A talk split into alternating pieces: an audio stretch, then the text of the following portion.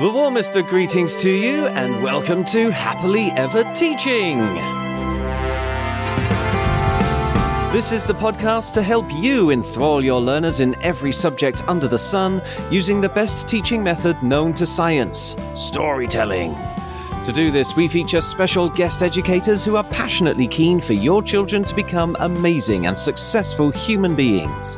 I am storyteller Chip Cahoon, and with me today is... Hi, I'm Rob. I teach a Key Stage 2 class just outside Milton Keynes, and I've worked throughout all the Key Stages. Hi, I'm Helen. I also teach just outside Milton Keynes, and I'm currently teaching reception in Year 1. And we're very pleased to have you, our listener, with us in our virtual school staff room as we explore personal, social health and emotional education with a witty folktale found all around the world, adapted by us to be set in medieval England. So for all the fun and effectiveness of story-led learning, let's don our finest hats, sprinkle some fairy dust and hang tight to our magic carpet as we dive into this week's story.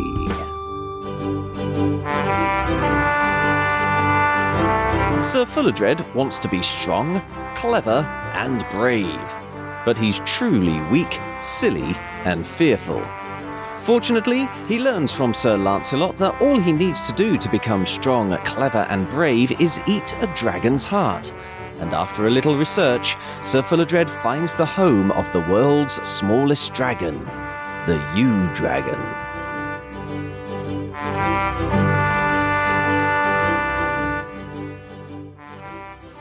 Sir Fulladred climbed to the tree and caught the Ewe Dragon in his net. The Ewe Dragon woke with a gasp of surprise. "What's happening?" it said. Sir Fulladred laughed, trying to sound like Sir Lancelot. He said, "I've caught you, and now I'm going to eat your heart. Then I won't be weak, silly, or fearful anymore. I'll be strong, clever, and brave." The Ewe Dragon looked sad. "You're really weak, silly, and fearful?" Sir Fulladred nodded. "That's right, but not for much longer. Soon I'll be strong, clever, and brave." The Ewe Dragon shook its head. "Oh, I'm so sorry. I really want to help you. You look so friendly. I would be very happy to let you eat my heart so you can become strong, clever and brave, but there's a problem." Sir Fulladred frowned. "What's that?" The Ewe Dragon said, "I'm afraid I don't have my heart with me today. I left my heart at home." This made Sir Fulladred cross. He wanted to be strong, clever and brave, and he wanted to be strong, clever and brave now. So he said, "Tell me quickly, where is your home?" And if you and your young learners want to find out if Fulladred makes it to the Ewe Dragon's home and devours its heart, you can download our sister podcast, Fables and Fairy Tales, or search our website, epictales.co.uk, for The Dragon's Heart. There you'll find a video of me telling the story that you can share with your children. And if you sign up as an Epic Educator, you'll also get a copy as an ebook or paperback illustrated by the magnificent Mario Coelho, as well as the full audiobook for you to download at any time. There are even some tips for telling the story yourself and a whole heap of resources to go with the lesson ideas we're about to discuss, including any extra lesson ideas that we don't have time to fit into this podcast. Right now, though, let's begin our discussion with Helen and Rob here by asking, "Folks, tell me quickly, did you like this story?" I was nuts for it. I thought it was really good. I liked the way that the story not unravelled but went on, and you thought you knew what was going to happen, and then there was a twist at the end. So yeah, I really enjoyed that. Mm-hmm. I agree. I love this story. I like any story really that's got dragons and knights and things in, but particularly this one. I think I really like the characters in it. The fact that Sir Fulladred wasn't the most admirable of characters, main characters mainly. Even at the at the end when you think it's all coming good, he still wants to eat the dragon's heart. Oh, what when he's got to the tree, you mean? Yes, when he's got to the tree. Yeah. At that part, he still. I think I like the development of that character and the way the little dragon helps him out. Mm. But I suppose we have to give him some due for the fact that he is a knight, and that's where a lot of the pressure on him comes right at the start, isn't it? He's trying to conform at the very beginning, and that's what's really driving him. He's trying to be the sort of knight you would expect to see in a folk tale, and it's only about halfway through that you realise you don't really want him to be that. You want him to be something else, please, thank you. Yeah, and that's another aspect that I really liked about the story, that you could see there's a lot of things to explore in the story about who are your role models, who are you choosing to be friends with, who are you choosing to spend time with, and it might not always be the most obvious people that you should actually be learning from. In fact, in this case, it's a dragon. So, well, yeah. So is that the PSHE that you found for us for ages 4 to 7? Oh, yes. As it happens, yes, it is. What a beautiful segue. Yeah. So, actually, yes, on my little planning sheet, I've got an activity that's kind of entitled "Choose Your Friends Carefully." I thought you could have images or representations of the characters in this story: the dragon, Sir Fulladred, Sir Lancelot. And just talk to the children about each of those characters to start with, and why perhaps Sir Fulladred wants to spend time with Sir Lancelot, why he wants to be like Sir Lancelot, why he looks up to Sir Lancelot, because he does have reasons for wanting to be like Sir Lancelot. But then look at the other characteristics that Sir Lancelot has that maybe we might not want to have much to do with, we might not want to emulate in our own lives. It'd be good to look at when that changes in the story, when he realises that actually there are better ways to be. Yeah. I mean, it's interesting. Obviously, we've got a folktale here which is very much whole school friendly. So the characterisation of Sir Lancelot is very similar to what you might say of, say, Gaston in Disney's Beauty and the Beast, yes, I'd say. But is this something that you picked up for ages 7 to 11, Rob? Yeah, the activity that I thought of was, I was going to call it Let the Right One In. Okay. So thinking about your friendship groups and why you should want to be friends with them. So kind of exploring the characteristics of the characters we've got in the story and how they behave and like that. So just to really get the children thinking about almost like the choices that they make in their friendship. I mean, the reason I came to you on this topic is because the real character of Sir Lancelot that you find in the sort of King Arthur saga, again, he sort of epitomizes what we all expect a knight should be. He's the heroic one who's going off to save all of the damsels and kill all of the bad guys. But he is also the one who starts a love affair with King Arthur's wife. Yeah. He has some major flaws in his character. Exactly. Not something you would want to really encourage your children to follow in.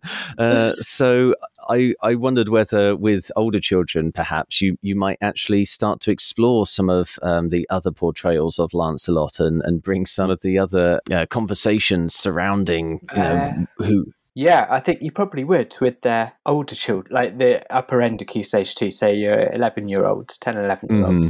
You might do it with slightly younger children, but you'd have to water it down. And again, obviously, it depends on the makeup of your class and what kind of, not what kind of children, but where your children have come from and what they've been through. And as we've said quite often, you've got to gauge the activity based on your class. You know them better than we do. Yeah, absolutely.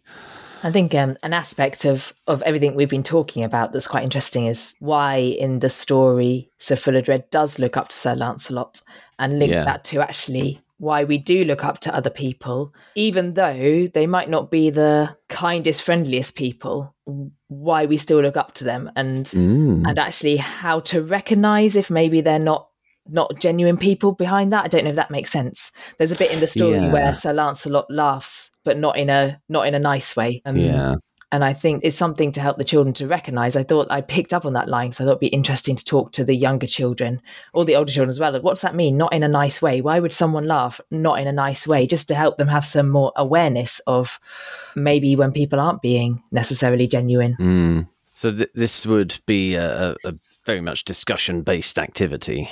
Yeah, definitely. Well, that's the way I would do it. Yeah, lots of discussion, but also role play, I think, I'm thinking of younger children sort of setting up scenarios with role play going on, with people saying different things. Like it would probably be the adults saying things in different ways, laughing, not in a nice way, acting in certain ways and getting children to decide, actually, do they want to spend time with this person? Do they not? Yeah, I think I'd approach it that way. And I think if you are going to be looking at this with role play, then that also gives children a chance to practice doing things nicely. Yes. So that if they are one of those children who just happens to have a habit of laughing, not in a nice way, and they start to find following this activity that fewer people want to be around them, it gives them a chance in a sort of safe space to practice their laughter in a nice way, or saying sorry in a nice, genuine way, you know, this kind of thing. Exactly. Something that we often mention when we're training teachers on using stories for PSHE is how you can sort of refer back to the story later. If you find yourself in a one-to-one or a one-to-two moment with children following an argument in the playground or something like that, you can ask them, you can refer to the story and ask them, who do you think you were being there? Were you being Sir Fulladred, Sir Lancelot, or the Ewe Dragon? And it gives them something that they can sort of pin their behaviour onto in a sort of way that both distances, so that they don't necessarily see that this is all on them. This is something that has been observed in other human beings and other characters throughout history. So that there's that nice bit of distancing that allows them to really think about the action apart from the personal action that they've taken. But it also then allows them to come back to their own personal action, relate that to who they would actually rather be, and just pick the right actions that they've got going forward. I really like that idea, and as you were talking, I've got in my head an image of, like, on the classroom wall having an image of Sir Fulladred, Sir Lancelot, and the Dragon, with the kind of who are you going to be today, so that the children have got a very visual representation of that and come up with some of those descriptions that they might have come up with in the PSHE lessons for each character, and then have that to refer to encourage certain behaviours. Do we have any other PSHE for ages 4 to 7? I do. It's slightly linked, but slightly different. I've called it The Power of Kind Words. Oh. So there's clearly in this story, there's kindness and there's unkindness. And I was struck at how when the dragon towards the end decided to be kind, I mean, it's more his actions, but it was also the words he said to others. You know, basically he used his words and his actions to make Sir Fulladred's life better. He had a choice to make. And then he felt sorry for Sir Fulladred, and he chose to use his actions and his words to make his life better. And I often talk to the children in my class about the effect that kindness has on other people and how it can actually change them as well as you. And I thought this was a really nice illustration of that, how actually the dragon choosing to be kind, essentially, made Sir Fulladred's life better. Arguably, it made everyone's life better, because it also got the demagogue dragon to disappear and leave the forest alone. So think how many lives he saved by that small act. We quite often have an assembly each week that's led by the children, and quite often they want to talk about different acts of kindness that they've spotted, like the ones that have had an impact on not just one person, but a greater number of people. And you can tell when they're bigging up the person who's shown the kindness, because it's like spotting kindness in other people. You can see that it means something to that person, but also the other people who were affected by the kindness as well. Yeah, absolutely. Just sort of along those lines, I think I've talked about this before, the actually getting children to practice saying kind things to each other, getting them to practice giving each other compliments, getting them to practice complimenting each other's work. That's something I've been trying to get the children to do recently, is to sort of look at each other's work and say, oh, I really like that. I really like the way you've done that. Or that's a really good word you've used in your writing. And as Rob was saying, the effect on those children that have received the compliment, but also if I'm there and I overhear and I say to the first child, you really made your friend's day by saying that. What a lovely thing to say. It makes them glow as well. So all about so spreading the kindness and the compliments. And this is the perfect story to get that started. As we move up the school, though, towards ages 7 to 11, did you find anything else here for that range, Rob? Yeah, I picked up a couple of things, and one of them is linked to the same part of the story when the dragon goes, oh, maybe I shouldn't have been quite so unkind. And as Helen was saying, talking about the dragon used its actions to reverse that, I was thinking with the older children, you could look at, even if you do make the wrong choice, or you say the wrong thing, or you do the wrong thing, you can like kind of counteract it by doing the right thing. choosing to make a better choice. So I would use that part of the story to emphasize that, use that as a role model, and then I would set scenarios with my classes. Not my glasses, but my classes. You'd probably need both. Well, yeah, probably, yeah.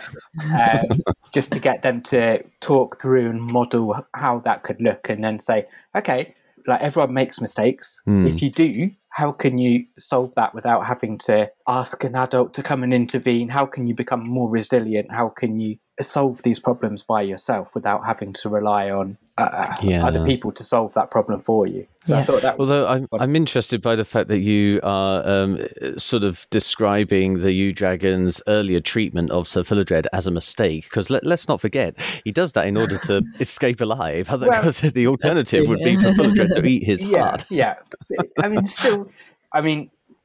All the way through the forest, that's fine. But then to get to the get to the tree and fly up and go, no, you can't have my heart. It was inside me all the time. How silly! You think he's apologetic for? He was slightly. I mean, obviously, he was saving his own heart, his own skin, his own heart. But he was taking advantage of poor Sir Fulladred the whole way through, wasn't he? He picked up on the fact that Sir Fulladred was not the smartest of knights, but he used it for a free ride home. And then I picked up one other character trait of Sir Fulladred right at the end, which I would discuss with the children as well, because when he gets back to the castle and everyone's going, oh, wow, you killed 2 demogorgs. He doesn't say, no. He just rides with it. Not me. True. Is honesty always important would be my question. That's a really good discussion, isn't it? Because all the Sir Fulladred's new reputation is actually based on a lie. Complete mistruth. So that'd be a really interesting discussion to have. Is it okay? Because it definitely improved Sir Fulladred's life, and it made a lot of things a lot better. So that would be a really interesting discussion. And I love that you picked up on that, because, of course, that is something that you don't usually find in the version of this folktale that is all around the world. I mean, most of the versions of this tale involve something like a monkey and a crocodile, and the monkey gets a lift from the crocodile and manages to protect its heart through very similar means. But there's nothing in those stories which is like the follow-up. We put that follow-up in this story just because it seemed to, like you say, it meant that at the end you were both rooting for Sir Fulladred and the Ewe Dragon. But you're right, it does raise that interesting dilemma about, is Fulladred right to have rolled with it and recognise so quickly that this was probably the Ewe Dragon trying to help him. I think that's why I always add another little coda, which is what he does with this situation. He doesn't just go back and start saying, oh, look at me, I'm the greatest. He says, okay, well, I've got this money now. I better get some sword fighting lessons. I better get some proper teaching. I better help my friends who are actually good at heart to be as good on the outside. And so he tries to make wise decisions to offset the fact that he accepts a lie. Is that fair? I think so. Yeah, I think so. This is why I like the character of Sir Fulladred so much, because actually there's quite a lot to him, and there's quite a lot to the choices he makes, the good and bad choices he makes, the way he changes over the course of the story. I think there's a lot to discuss, a lot to get out of that, just that character. Fab.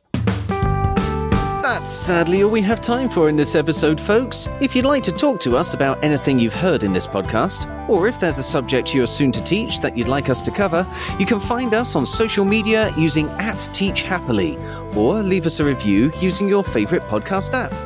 Please also share this podcast with your colleagues and help us start a story-led revolution in classrooms around the world, so children everywhere can learn in a way that's effective, memorable and enjoyable all at the same time. Tomorrow, Sir Fulladred and the Ewe Dragon will help us teach English. But right now, it only remains for us to say cheerio, and we hope to hear your story soon. So, cheerio! And we hope to hear your story soon.